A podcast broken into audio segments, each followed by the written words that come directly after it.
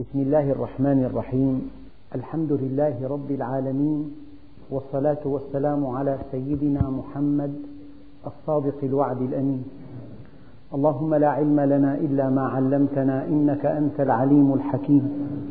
اللهم علمنا ما ينفعنا وانفعنا بما علمتنا وزدنا علما. وأرنا الحق حقا وارزقنا اتباعه. وأرنا الباطل باطلا وارزقنا اجتنابه. واجعلنا ممن يستمعون القول فيتبعون أحسنه وأدخلنا برحمتك في عبادك الصالحين. أيها الإخوة الكرام مع الدرس الثالث عشر من سورة الشورى ومع الآية السادسة والثلاثين.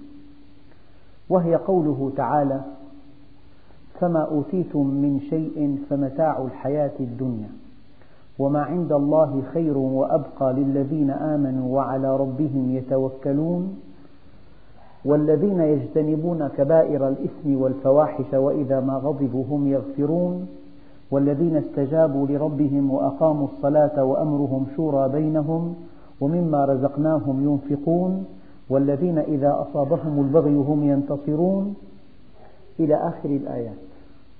هذه الآيات أيها الإخوة تحدد خصائص المؤمنين. المؤمن فرد والمؤمنون مجتمع. فمجتمع المؤمنين لهم خصائص.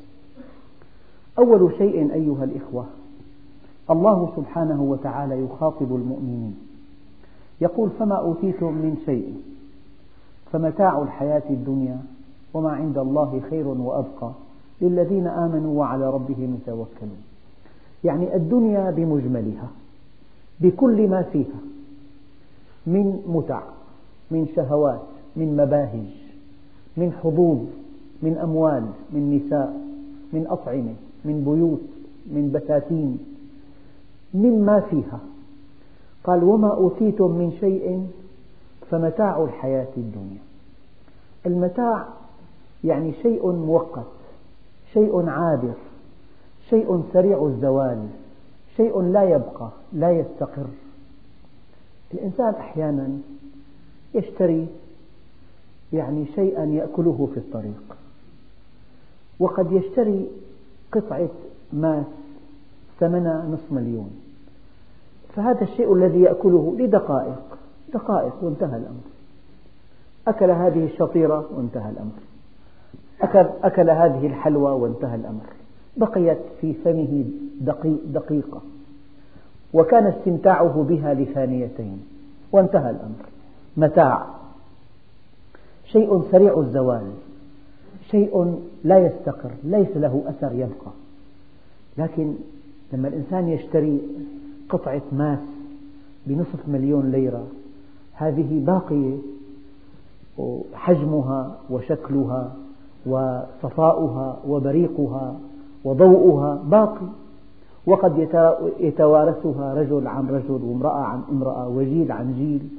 يعني من باب التقريب شيء عابر لا يستقر طارئ ليس له أثر مستمر وشيء باقي. قال الدنيا بمجملها بكل ما فيها من مال. من متع من بيوت من بساتين من قصور من مركبات من, أم من أماكن علية من مباهج. هذه كلها فمتاع الحياة الدنيا ليست فيها قيمة في ذاتها. شيء طارئ عابر. نعم الدنيا ساعة. سريعة الزوال وشيكة الانتقال تغر وتضر وتمر. هذا معنى, معنى وما أوتيتم من شيء. واحد أوتي مال عريض. كل هذا المال ماذا يأكل؟ لا يستطيع أن يأكل فوق حجم معدته. على كم سرير ينام؟ على سرير واحد.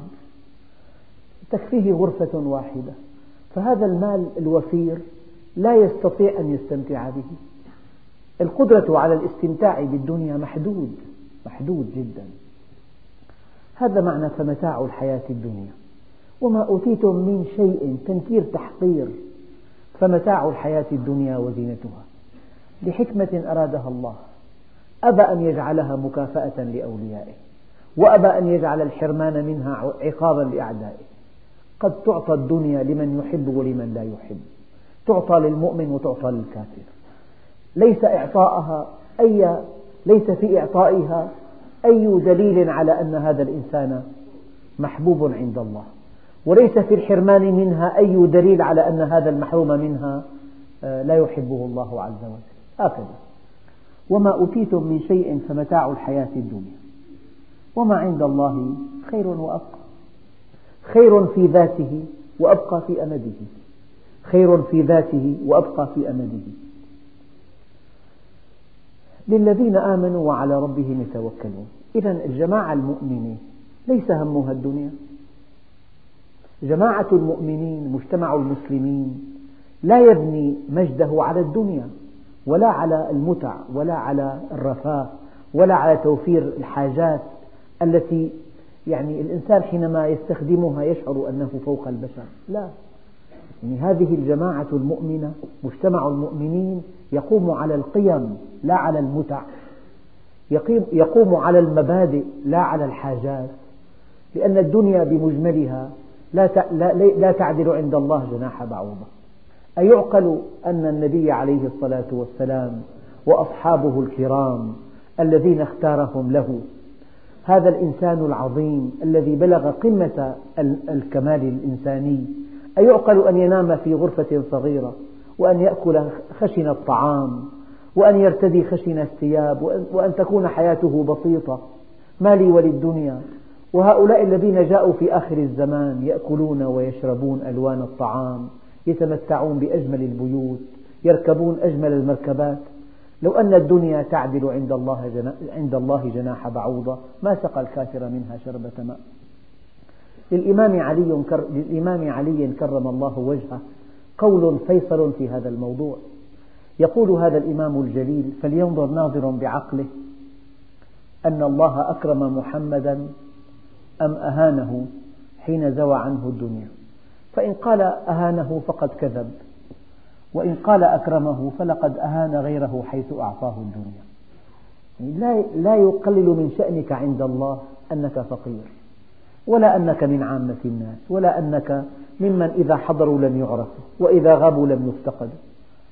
أنا لا أنسى كلمة قال سيدنا عمر حينما كانت غزوة نهاوند وكان عدد المسلمين يقل عن الثلاثين ألفا وكان عدد جيش الكفر يزيد عن مئة وثلاثين ألفا.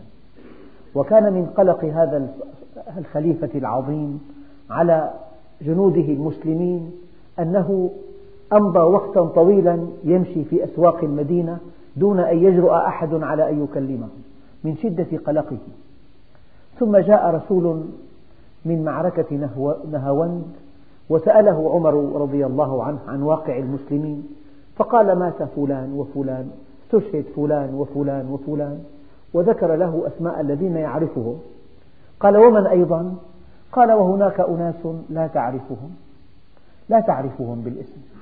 استشهدوا فما كان من هذا الخليفة الراشد إلا أن قال قولا قال وما ضرهم أني لا أعرفهم إذا كان الله يعرفهم. وما ضرهم. فلذلك أيها الإخوة مجتمع المؤمنين لا يقوم على الدنيا لا يقوم على المال على الترف على المتع. لا يقول يقوم على المبادئ. يقوم على أن الدنيا دار عمل. وأن الآخرة دار جزاء. يقوم على أن الدنيا دار تكليف والآخرة دار تشريف. يقوم على أن على أن هذه الحياة هي حياة دنيا دنيا. أيام الكلمة ننسى معناها. حياة دنيا. وأن الإنسان مخلوق لحياة عليا. فيها ما لا عين رأت ولا أذن سمعت ولا خطر على قلب بشر. لذلك نحن, نحن مع آيات الآن تصف خصائص المؤمنين. مجتمع مؤمن ما خصائصه؟ يقول لك مجتمع الكفاية والعدل مثلا. مجتمع القانون للمحسوبيات مثلا. مجتمع تكافؤ الفرص مثلا. مجتمع العدل مثلا. هذه كلمات حديثة. الآن إذا عدنا إلى كتاب الله ما الأوصاف التي وصف بها جماعة المؤمنين؟ مجتمع مؤمن. أليس لهذا المجتمع خصائص؟ تميزه عن بقية المجتمعات؟ الآن مجتمع المؤمنين مجتمع فيه صدق في وفاء في أمانة في إخلاص. ما في غش. ليس هناك حسد ليس هناك غيبة ليس هناك نميمة. في تعاون في تكاتف في حب في إخلاص في تناصح في تلاقي في تزاور في مؤاثرة. مجتمع الكفار مجتمع في تباعد. في تباغض في حسد في تآمر في احتيال في كراهية في حقد. يعني نحن الآن أمام آيات تصف مجتمع المؤمنين. قال تعالى هذا المجتمع أساسه يقوم على المبادئ لا على المادة. يقوم على القيم لا على الحاجات. لذلك يقول الله عز وجل فما أوتيتم من شيء هذا ينقلنا إلى أن الأجانب حينما تفوقوا في الدنيا هذا لا يرفعهم عند الله عز وجل. حتى إذا أخذت الأرض زخرفها وزينت وظن أهلها أنهم قادرون عليها أتاها أمرنا ليلا أو نهارا فجعلناها حصيدا كأن لم تغن بالأمس. والله يدعو إلى دار السلام. وما عند الله خير في ذاته وأبقى أمدا لكن هذا ليس لكل الناس. متاع الدنيا لكل الناس. الدنيا عرض حاضر يأكل منه البر والفاجر. والآخرة وعد صادق يحكم فيه ملك عادل. فالدنيا متاع الحياة الدنيا للكفار وللمؤمنين. الكافر يأكل والمؤمن يأكل. الكافر يسكن في بيت مريح والمؤمن يسكن في بيت مريح. الكافر يتزوج والمؤمن يتزوج. الكافر ينجب والمؤمن ينجب. الكافر يستمتع بالشمس الساطعة والمؤمن كذلك. فمتاع الحياة الدنيا قاسم مشترك بين كل الناس. فما أوتيتم من شيء فمتاع الحياة الدنيا. ولكن الآخرة خالصة للمؤمنين. لذلك قالوا إن الله يعطي الصحة. لا أيام شخص ملحد يعني قوي البنية. إن الله يعطي الصحة والذكاء والمال والجمال للكثيرين من خلقه ولكنه يعطي السكينة بقدر لأصفيائه المؤمنين. المؤمن له عطاء خاص يتميز به عن بقية الناس. وما عند الله خير وأبقى للذين آمنوا وعلى ربهم يتوكلون. طبعا يعني إذا على الله ما توكلت على من تتوكل. يعني مجتمع المؤمنين مجتمع أولا يطيع الله عز وجل يقيم, فيه يقيم فيما بينه منهج الله.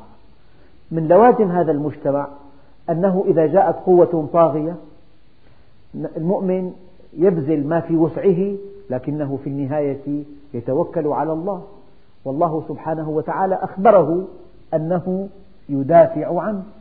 إن الله يدافع عن الذين آمنوا. إن ينصركم الله فلا غالب لكم. وكان حقا علينا نصر المؤمنين.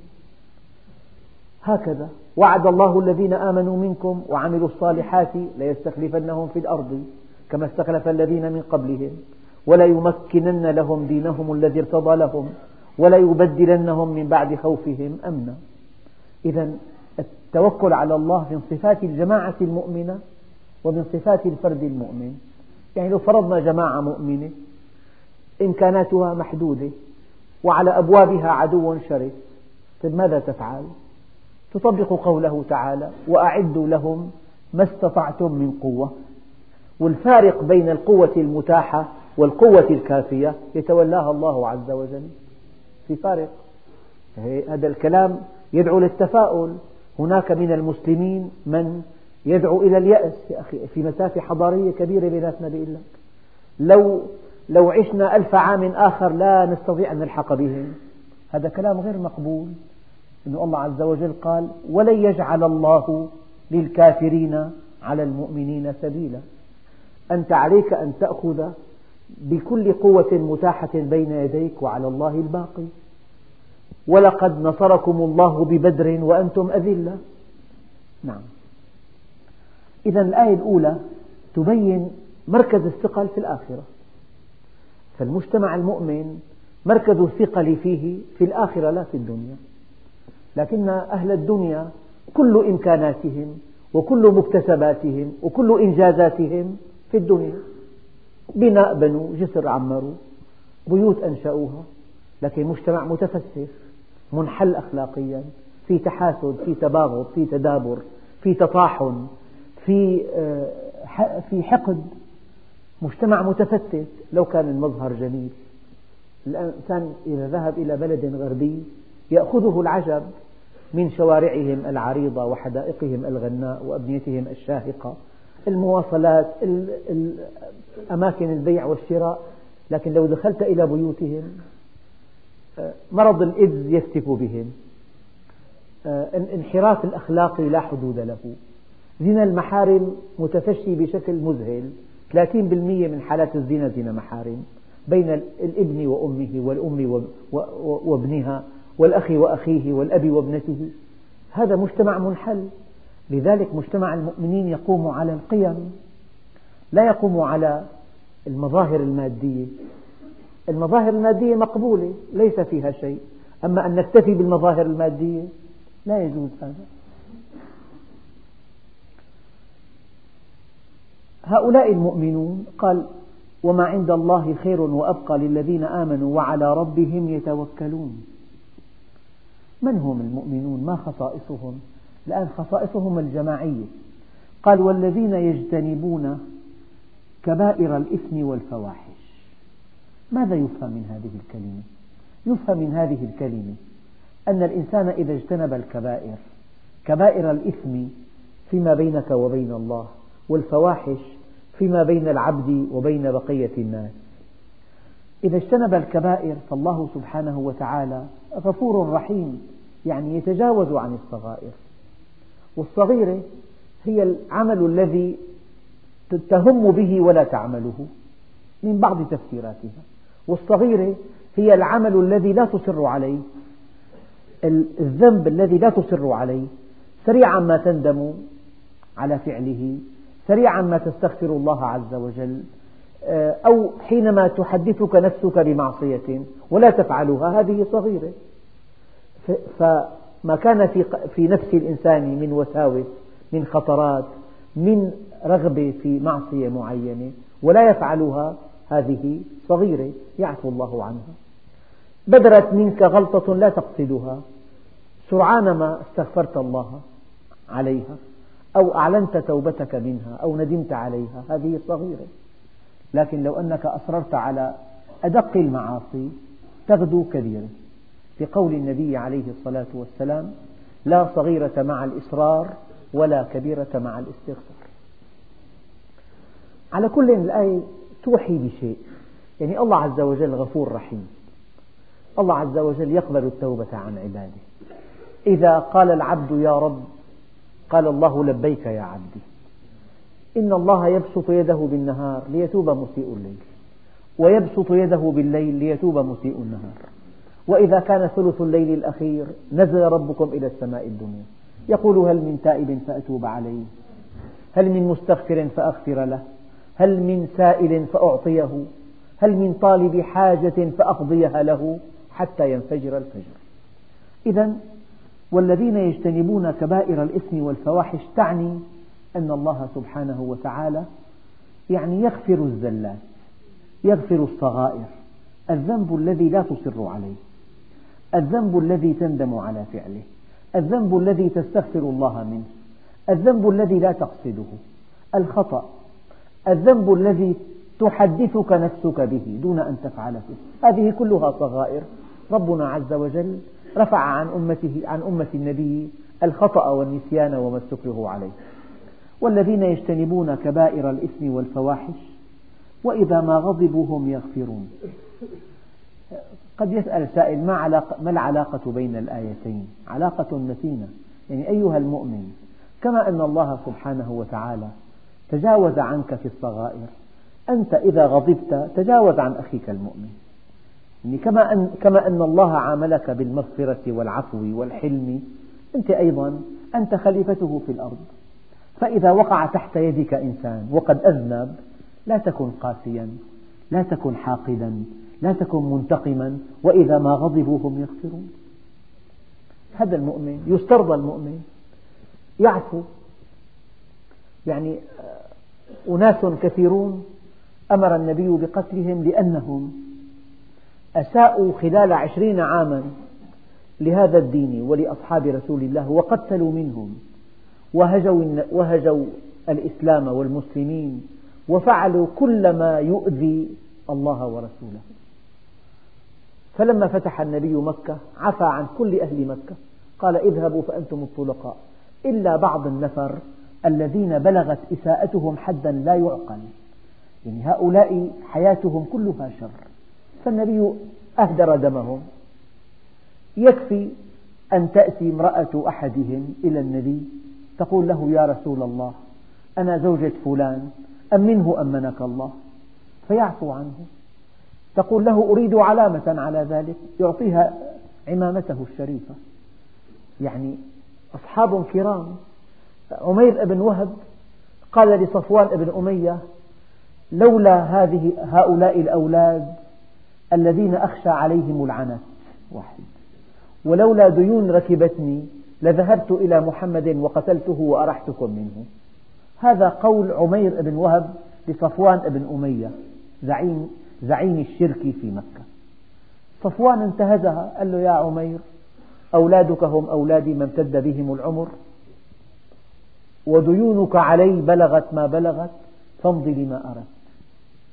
سقى سيفه سما وعلقه على كتفه وركب ناقته وتوجه إلى المدينة ليقتل محمدا عليه الصلاة والسلام. رآه سيدنا عمر قال هذا عدو الله عمير. جاء يريد شرا ساقه للنبي وكتفه بحمالة سيفه. جرى حوار لطيف. قال له النبي عليه الصلاة والسلام ما الذي جاء بك يا عمير؟ قال لأفدي أخي أو ابني. قال وهذه السيف التي على عاتقك؟ قال قاتلها الله من سيوف. وهل نفعتنا يوم بدر؟ قال له ألم تقل لصفوان لولا ديون ركبتني وأطفال أخاف عليهم العنت؟ لذهبت وقتلت محمدا وأرحتكم منه. وقف. وقف. قال أشهد أنك رسول الله. لأن هذا الذي جرى بيني وبين لا يعلمه أحد إلا الله وأنت رسوله وأسلم. يقول سيدنا عمر دخل عمير على رسول الله والخنزير أحب إلي منه. وخرج من عنده وهو أحب إلي من بعض أولادي ما في بالإسلام عداوة دائمة أبدا. المسلم لا يكره الإنسان الكافر يكره كفره فقط يكره انحرافه أما كإنسان يحبه. لذلك الإنسان إذا رجع إلى الله أصبح أخاك. انتهى الأمر. علامة المؤمن حقد ما في أبدا. أعدى أعداء المسلمين. لو أنه اصطلح مع الله يجب أن تحبه. من أعماق أعماقك. وإذا ما غضبوا هم يغفرون. فالله عز وجل قال كما أنني أعفو عنكم أسامحكم أتجاوز عن خطاياكم أغفر لكم أنتم إذا غضبتم اغفروا وإذا ما غضبوا هم يغفرون. يعني هذا المنتقم إيمانه ضعيف. الجبار الله عز وجل وصف أهل الكفر بأنهم إذا بطشوا بطشوا جبارين لا يرحم. سيدنا رسول الله في الطائف. يمكن ما في إساءة وجهت إليه أبلغ من هذه الإساءة. جاءهم على قدميه مشيا. ثمانين كيلومتر على رجليه. والطرقات إلى الطائف طرقات وعرة جدا. يعني حينما رصفوا طريقا إلى الطائف قبل سنوات يعني شيء جبال كأنها جدر. النبي وصل إليهم ودعاهم إلى الإسلام. وبين لهم وهداهم إلى سبيل الله. ما كان إلا أن كذبوه وسخروا منه وأغروا صبيانهم بإيذائه. قال له جبريل لو شئت لأطبقت عليهم الجبلين. قال اللهم اهد قومي إنهم لا يعلمون. عسى الله أن يخرج من أصلابهم من يوحده إذا وإذا ما غضبوا هم يغفرون. هذه المؤمنون ما في حقد ما في تشفي. يعني شيء والله لا يحتمل ما يجري في العالم اليوم. يعني الإنسان رخيص جدا. يعني شيء بسيط يقول لك عشرة آلاف قتيل بيومين راحوا بإفريقيا يعني القتل على قدم وساق. هذه من قسوة الإنسان ومن بعده عن الله عز وجل. اذهبوا فأنتم الطلقاء. ما تظنون أني فاعل بكم؟ قالوا أخ كريم وابن أخ كريم. قال اذهبوا فأنتم الطلقاء. سيدنا يوسف ماذا فعل به إخوته؟ وضعوه في غيابة الجب ليموت. لما دخلوا عليه قال لا تثريب عليكم اليوم يغفر الله لكم. وقد أحسن بي إذ أخرجني من السجن ولم يذكر الجب لئلا يحرجهم ولئلا يذكرهم بجريمتهم ولئلا يخجلهم. ولم يقل أنتم مخطئون قال من بعد أن نزغ الشيطان بيني وبين إخوتي. المؤمن عنده عفو عنده رحمة. واسع المؤمن صدره واسع جدا. يعني هو حينما وصل إلى الله صغر عنده كل شيء. من هذا الذي تهجم عليه؟ هو إنسان جاهل اعفوا عنه وانتهى الأمر.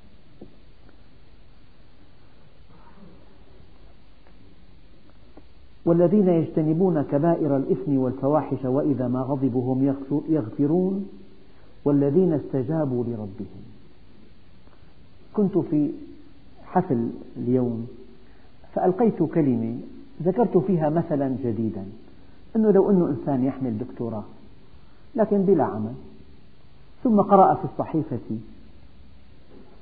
إعلان عن شاغر في الجامعة.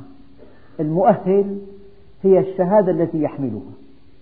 والأوراق الثبوتية كلها يمكن أن يأتي بها. وهو بلا عمل وينتظر عملا بفارغ الصبر. وقد قرأ الإعلان في الصحيفة. وشهادته مناسبة وسنه مناسب وجنسيته مناسبة وأوضاعه كلها مناسبة والمعاش كبير جدا والمنصب رفيع. يا ترى إذا قرأ الإعلان عصر يوم السبت صباح الأحد ماذا يفعل؟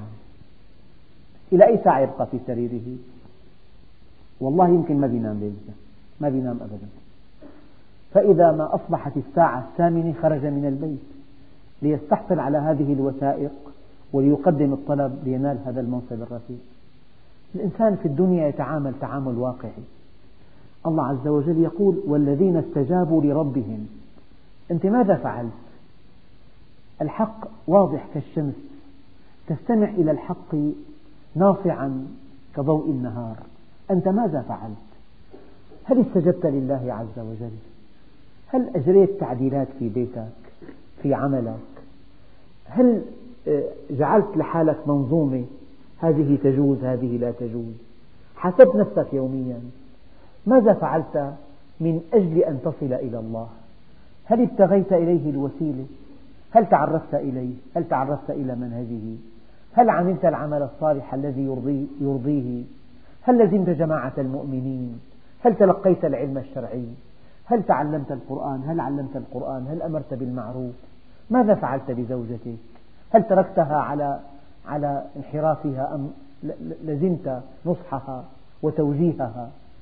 تركت بناتك يفعلن ما يشاء أم ربيتهم تربية صالحة؟ والذين استجابوا استجابوا. طيب إنسان ما في عنده بيت. مثل آخر. وهو بأشد الحاجة إلى بيت. خاطب فتاة ومضى على الخطة سنتان. وما في بيوت. ومعه مبلغ نصف مليون. والبيت مليون فما فوق. لو بلغه أن هناك بيتا سعره نصف مليون. ومناسب. وجاهز للبيع. وفارغ. وتسجيل رسمي. ما بينام ليل ومثل ما بينام أبدا. لو لو أنه العلاقة مع صاحب مع صاحب هذا البيت وهو في أقصى مكان في الأرض لذهب إليه. هيك الإنسان طبيعته. هل أدركت أن الدين شيء عظيم جدا؟ هل انطلقت مستجيبا لله ولرسوله؟ إذا أذن المؤذن ماذا تفعل؟ يناديك إلى هلم إلى طاعتي هلم إلى الاتصال بي. لذلك والذين استجابوا لربهم الإسلام حركي الإيمان حركي ما في إيمان سكوني. إيمان إنسان مضجع في سريره قابع في بيته يصطف له ما دخلنا لا توجع راسك. ليس هذا هو المسلم. المسلم حركي يتحرك لمعرفة الله يحضر مجلس علم ينقل ما تعلم إلى الآخرين كما قال عليه الصلاة والسلام بلغوا عني ولو آية. بيحاول يهدي أولاده يهدي زوجته يهدي إخوانه جيرانه زملائه من حوله من فوقه من دونه. هكذا المؤمن. يعني كما قلت سابقا في اللحظة التي يستقر فيها الإيمان في قلب المؤمن يعبر عن ذاته بذاته عن طريق العمل الصالح. مؤمن مكتوف ريدين ما في مؤمن سلبي ما في مؤمن متقوقع ما في مؤمن انهزامي ما في. المؤمن متحرك. المؤمن يطلب العلم. الله عز وجل قال يا أيها الذين آمنوا اتقوا الله وابتغوا إليه الوسيلة. وسيلة. أنت هدفك حمص. بدك وسيلة سيارة. إذا كنت مصرا على أن تصل إلى هذه المدينة فلا بد من أن تبحث عن وسيلة تستقلها إلى حمص. إذا أردت أن تصل إلى الله أنت بحاجة إلى وسيلة. من معاني الوسيلة أن تتعرف إليه.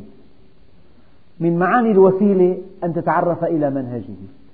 من معاني الوسيلة أن تلزم جماعة المؤمنين. واصبر نفسك مع الذين يدعون ربهم بالغداة والعشي. يا أيها الذين آمنوا اتقوا الله وكونوا مع الصادقين. هي من لوازم الوسيلة. من لوازم الوسيلة العمل الصالح. أن تقدم شيء أن تبني حياتك على العطاء لا على الأخذ.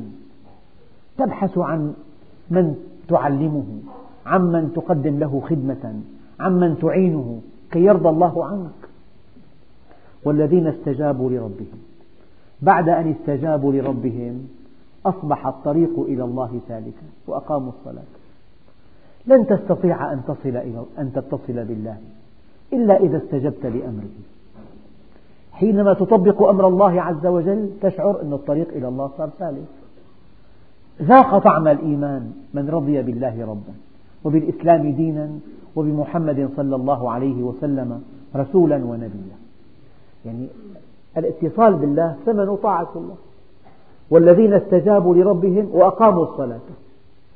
طيب هؤلاء المؤمنون ليس عندهم كبر ولا تسلط ولا استبداد بالرأي وأمرهم شورى بينهم. أمرهم شورى بينهم. لذلك ورد في الحديث الشريف أنه ما ندم من استخار من استشار ولا خاب من استخار. أنت حينما تستشير ماذا تفعل؟ تستعير عقل أخيك الإنسان. لك أخ أربعين سنة خبرات في البيع والشراء.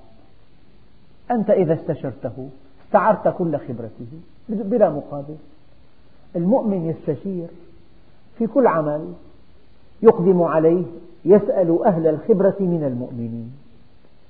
وفي معنى أوسع من ذلك المؤمنون فيما بينهم ليس بينهم من يستبد برأيه. يعني النبي عليه الصلاة والسلام شاءت حكمة الله أن تجري هذه الحادثة. في عهد النبي ليقف النبي عليه الصلاة والسلام الموقف الكامل.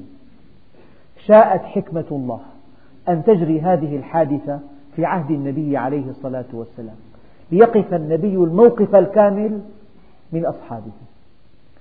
أنزل النبي عليه الصلاة والسلام جيش المسلمين في موقعة بدر في مكان ما. جاءه صحابي جليل اسمه الحباب بن المنذر. يعني هذا الصحابي في أعلى درجات الحب وفي أعلى درجات الأدب. وفي أعلى درجات الغيرة على المسلمين. جاء النبي عليه الصلاة والسلام وأنا أقول يقطر أدبا يقطر تواضعا. قال يا رسول الله هذا الموقع.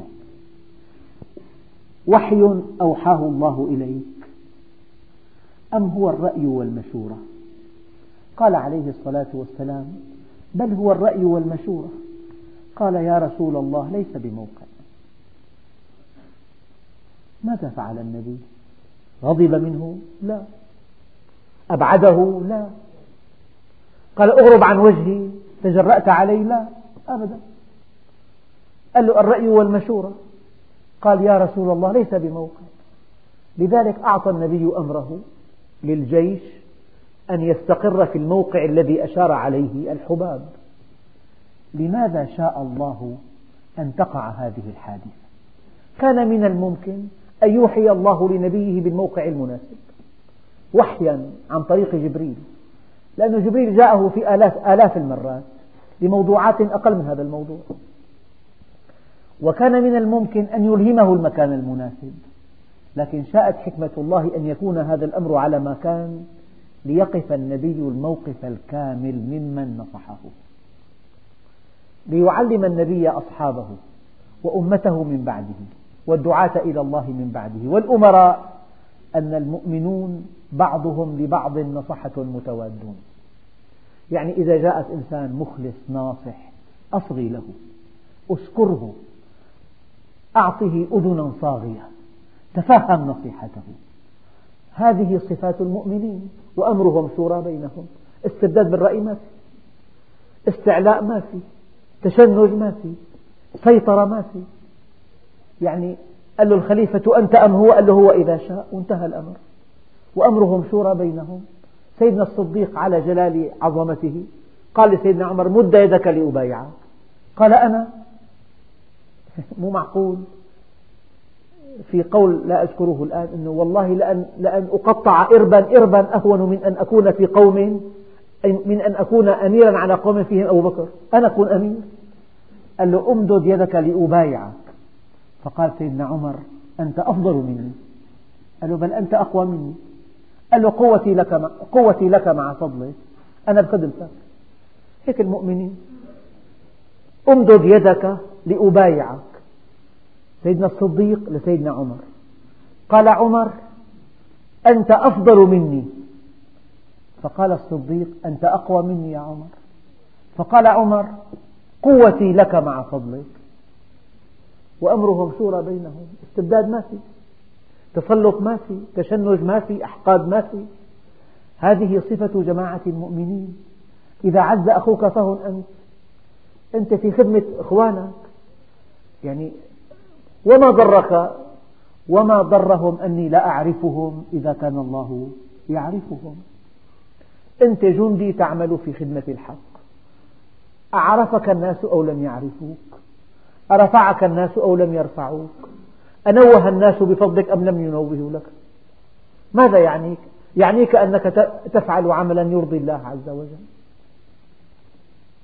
إذا وأمرهم شورى بينهم. ويا أخواننا الكرام الأب يسأل أولاده أحيانا الشورى لها مجموعة فوائد. أولا قد تكون غافلا عن فكرة تأتيك ممن هو أدنى منك. الإنسان دائما إذا كان في موقع اتخاذ القرار في عليه ضغوط إذا سأل إنسان بعيد عن الضغوط يعطيه رأيا صحيحا. كل إنسان بموضع اتخاذ القرار في عليه ضغوط شديدة. هذه الضغوط أحيانا تبعده عن الحقيقة. فلو أن كل إنسان كان في حوله جماعة مستشارين سيدنا عمر بن عبد العزيز بحث عن أرقى إنسان علما وورعا وتقى اسمه عمر بن مهاجر. قال له يا عمر اجلس إلى جانبي وراقب أحكامي. فإذا رأيتني ضللت فأمسكني من تلابيبي وهزني هزا شديدا وقل لي اتق الله يا عمر فإنك ستموت. استشير يا أخي. قبل أن تقدم على عمل استشير استشير أولي الخبرة من المؤمنين. استشير من هم أعقل منك. من هم أطول منك خبرة. من هم أكثر منك قربا من الله عز وجل. لا تفعل شيئا ارتجالا. وأمرهم شورى بينهم. فالإنسان يعني بأسرته يستشير. إذا كان موظف بدائرة حولك كم موظف آخرين استشير. ما قولكم سنفعل كذا؟ قد تأتيك أفكار لم تكن تعرفها. فأولا الشورى حقيقية والشورى أيضا تؤلف القلوب وتزيد الأحقاد. يعني القلوب تتألف والأحقاد تتلاشى والآراء تتضافر. أي الشورى والمؤمن الصادق يستشير. على مستوى أسرته على مستوى عمله على مستوى جامعه.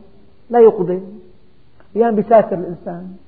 بيكون السفر ما في خير. اسأل اسأل من سافر قبلك وغادر. والذين استجابوا لربهم وأقاموا الصلاة وأمرهم شورى بينهم ومما رزقناهم ينفقون. جماعة المؤمنين أساسها العطاء الإنفاق يعني أبرز صفة بالمؤمن الإنفاق.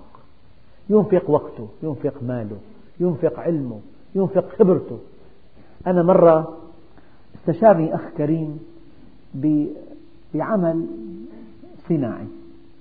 فقلت له والله أنا لا أعرف مدى جدوى هذه الصنعة. استشر من تجد فيه الأهلية. قال لي ذهب إلى أحد الأسواق التي تبيع هذه السلعة وسأل أصحاب المحلات واحدا واحدا. أكثرهم أشار عليه أن هذه المصلحة ليس فيها نفع إطلاقا إلا مشكلات و... فجاء إلي مرة ثانية قال لي هكذا قالوا؟ قلت له أعرف واحدا في هذا السوق أعرفه مؤمنا. اذهب إليه واسأله. أعطاه كلاما آخر. قال له مصلحة جيدة جدا وأرباحها مجزية مواد الأولية متوافرة مشكلاتها قليلة. قلت سبحان الله المؤمن نصوح. هذا المؤمن نصحه. أما هؤلاء لضعف إيمانهم ظنوه أنه سينافسهم فأبعدوه عن هذه المصلحة. المؤمن نصوح. وهذا ما ورد في الحديث الشريف. المؤمنون بعضهم لبعض نصحة متوادون ولو ابتعدت منازلهم والمنافقون بعضهم لبعض غششة متحاسدون ولو اقتربت منازلهم. أبدا. والذين إذا أصابهم البغي هم ينتصرون. جماعة مؤمنة فيها ذل فيها خنوع فيها ضعف. لا. لله العزة ولرسوله وللمؤمنين. استعن بالله ولا تعجز.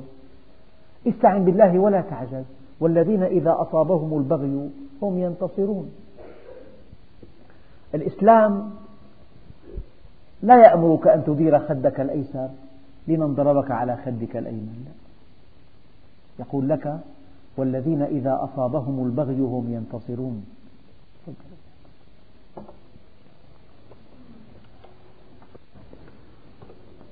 فالإسلام أيها الإخوة وسط بين أن تدير خدك الأيسر لمن ضربك على خدك الأيمن وبين أن تكل له الصاع صاعين الإسلام يقول لك والذين إذا أصابهم البغي هم ينتصرون. المسلم حينما يبغى عليه ويرضى ويخضع ويتطامن سقطت قيمته بين الناس. الناس يحبون العزيز القوي. فلذلك ليس من حق المسلم أن يخنع ولا أن يذل ولا أن يخضع. والذين إذا أصابهم البغي هم ينتصرون. لكن إذا أراد أن ينتصر ليس عليه أن ليس له أن يبغي ولا أن يزيد الصاع صاعين. وجزاء سيئة سيئة مثلها. أخواننا الكرام صاحب الحق له أن يأخذ حقه. وهو مخير أن يعفو. أما الذي عليه الحق يجب أن يؤدي الحق. لذلك قالوا العدل قسري. والعفو والإحسان طوعي. وجزاء سيئة سيئة مثلها. فمن عفا وأصلح فأجره على الله. لكن دققوا في هذه الآية. فمن عفا وأصلح. ما معنى وأصلح هنا؟ يعني أحيانا عفوك عن هذا المذنب يصلحه. عفوك عن هذا المذنب يصلحه. إذا أيقنت أنك إذا عفوت عن هذا المذنب تأخذ بيده إلى الله. سيدنا الرسول اللهم صل عليه. يعني أحد الصحابة اسمه حاطب بن بلتعة. ارتكب في العرف الحديث جريمة الخيانة العظمى. جريمة. النبي عليه الصلاة والسلام يزمع فتح مكة. أرسل رسالة هذا الصحابي إلى أهل مكة يخبرهم فيها أن محمدا يريد أن يأتيكم غازيا. فخذوا حذركم. هذه الرسالة في كل الأنظمة في العالم وفي كل أطوار البشرية تعد خيانة عظمى توجب القتل.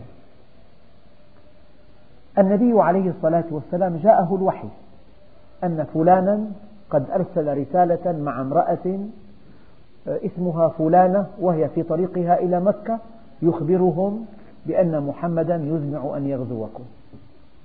أرسل أحد الصحابة أو صحابيين وعثرا على الرسالة في شعر هذه المرأة في مكان اسمه الروضة بين مكة والمدينة. وجيء بالرسالة وقرأت وجيء بحاطب ما كان من عمر إلا أن قال يا رسول الله دعني أضرب عنق هذا المنافق. قال النبي عليه الصلاة والسلام كلمة لو دقق الإنسان في مضمونها لذابت نفسه حبا بهذا النبي الكريم. قال له يا عمر إنه شهد بدرا. يعني النبي عليه الصلاة والسلام لشدة وفائه ورحمته ما أراد أن يهدر عمل هذا الصحابي. قال يا عمر إنه شهد بدرا. قال يا حاطب ما حملك على ما فعلت؟ قال والله يا رسول الله لا كفرت ولا ارتدت. ولكن ليس لي يد عند قريش ولي هناك أموال, أموال. فخشيت أن يأخذوا أموالي وأن يؤذوا أهلي. أردت أن يكون لي عندهم هذه الصنيعة. والله ما كفرت ولا ارتدت. واغفر لي ذنبي يا رسول الله. فقال عليه الصلاة والسلام إني صدقت ما قاله حاطب فصدقوه. ولا تقولوا فيه إلا خيرا. قال كتاب السيرة. إن عمر بن الخطاب نظر إلى الذنب فرآه خيانة عظمى. لكن النبي عليه الصلاة والسلام نظر إلى صاحب الذنب فرآها لحظة ضعف طارئة. فبدل أن يسحقه مد يده وأنقذه وأنهضه. أنهضه من كبوته. وهذا الصحابي الجليل قام من كبوته وجدد إيمانه وتألق في عهد النبي وبعثه النبي بعد حين مبعوثا شخصيا له إلى بعض الملوك. تجاوز أخواننا الكرام الآية دقيقة جدا.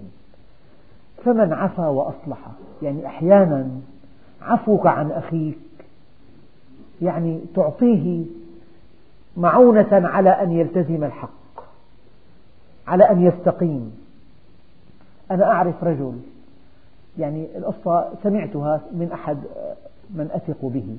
رجل عاش في الأربعينات في هذه البلدة. خطيب مسجد من الخطباء اللامعين. رأى النبي عليه الصلاة والسلام. قال النبي له في الرؤيا قل لجارك فلان إنه رفيقي في الجنة. جاره سمان فهذا الخطيب اللامع تأثر. طرق باب جاره وقال له لي عندك كلام قليل. دخل إلى البيت وقال له لي لك عندي بشارة من رسول الله ولكنني والله لن أقولها لك إلا إذا أخبرتني بماذا فعلت.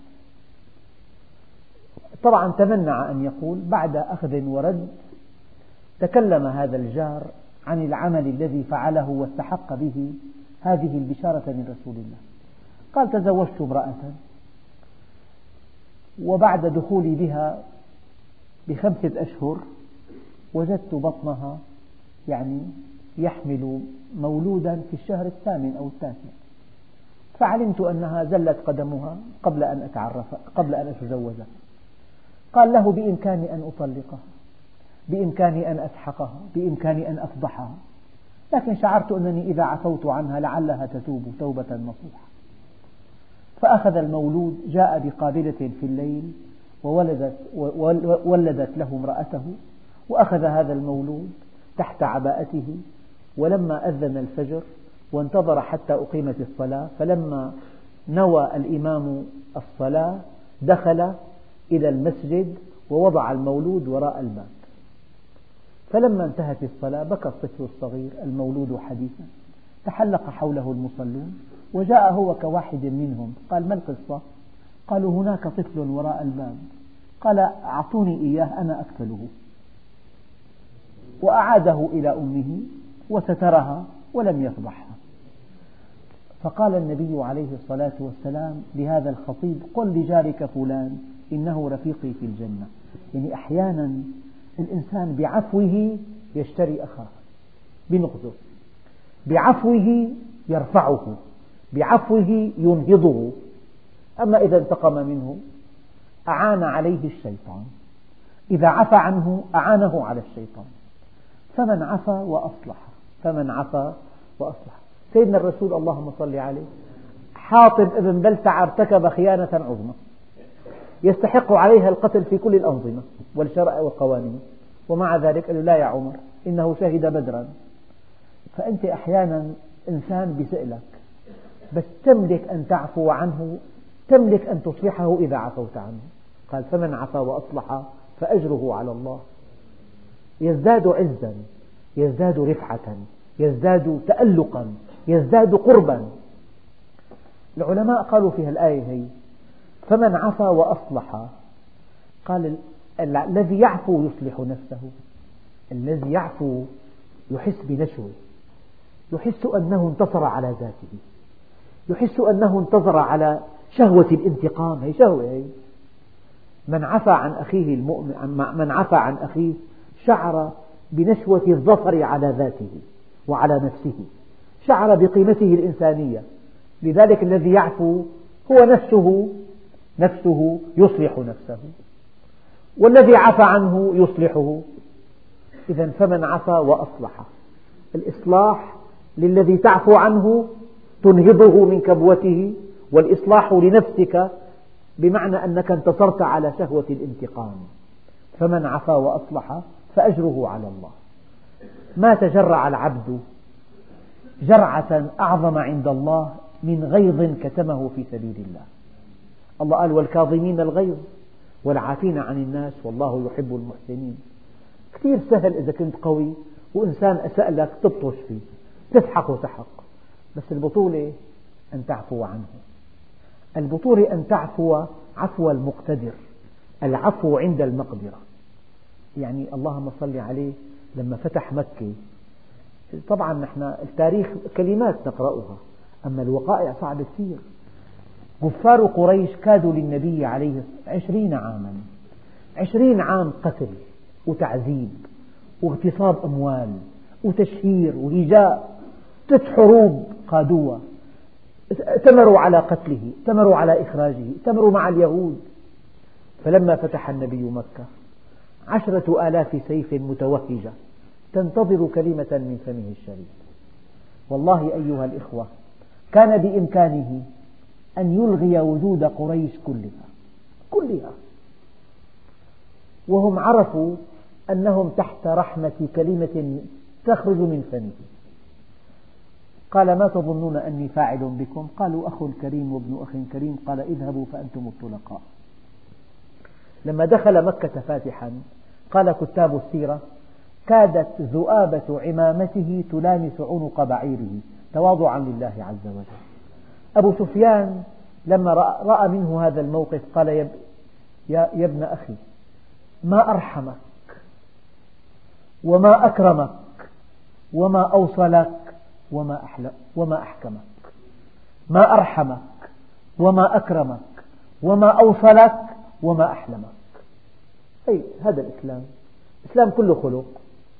لذلك أيها الإخوة فمن عفا وأصلح فأجره على الله.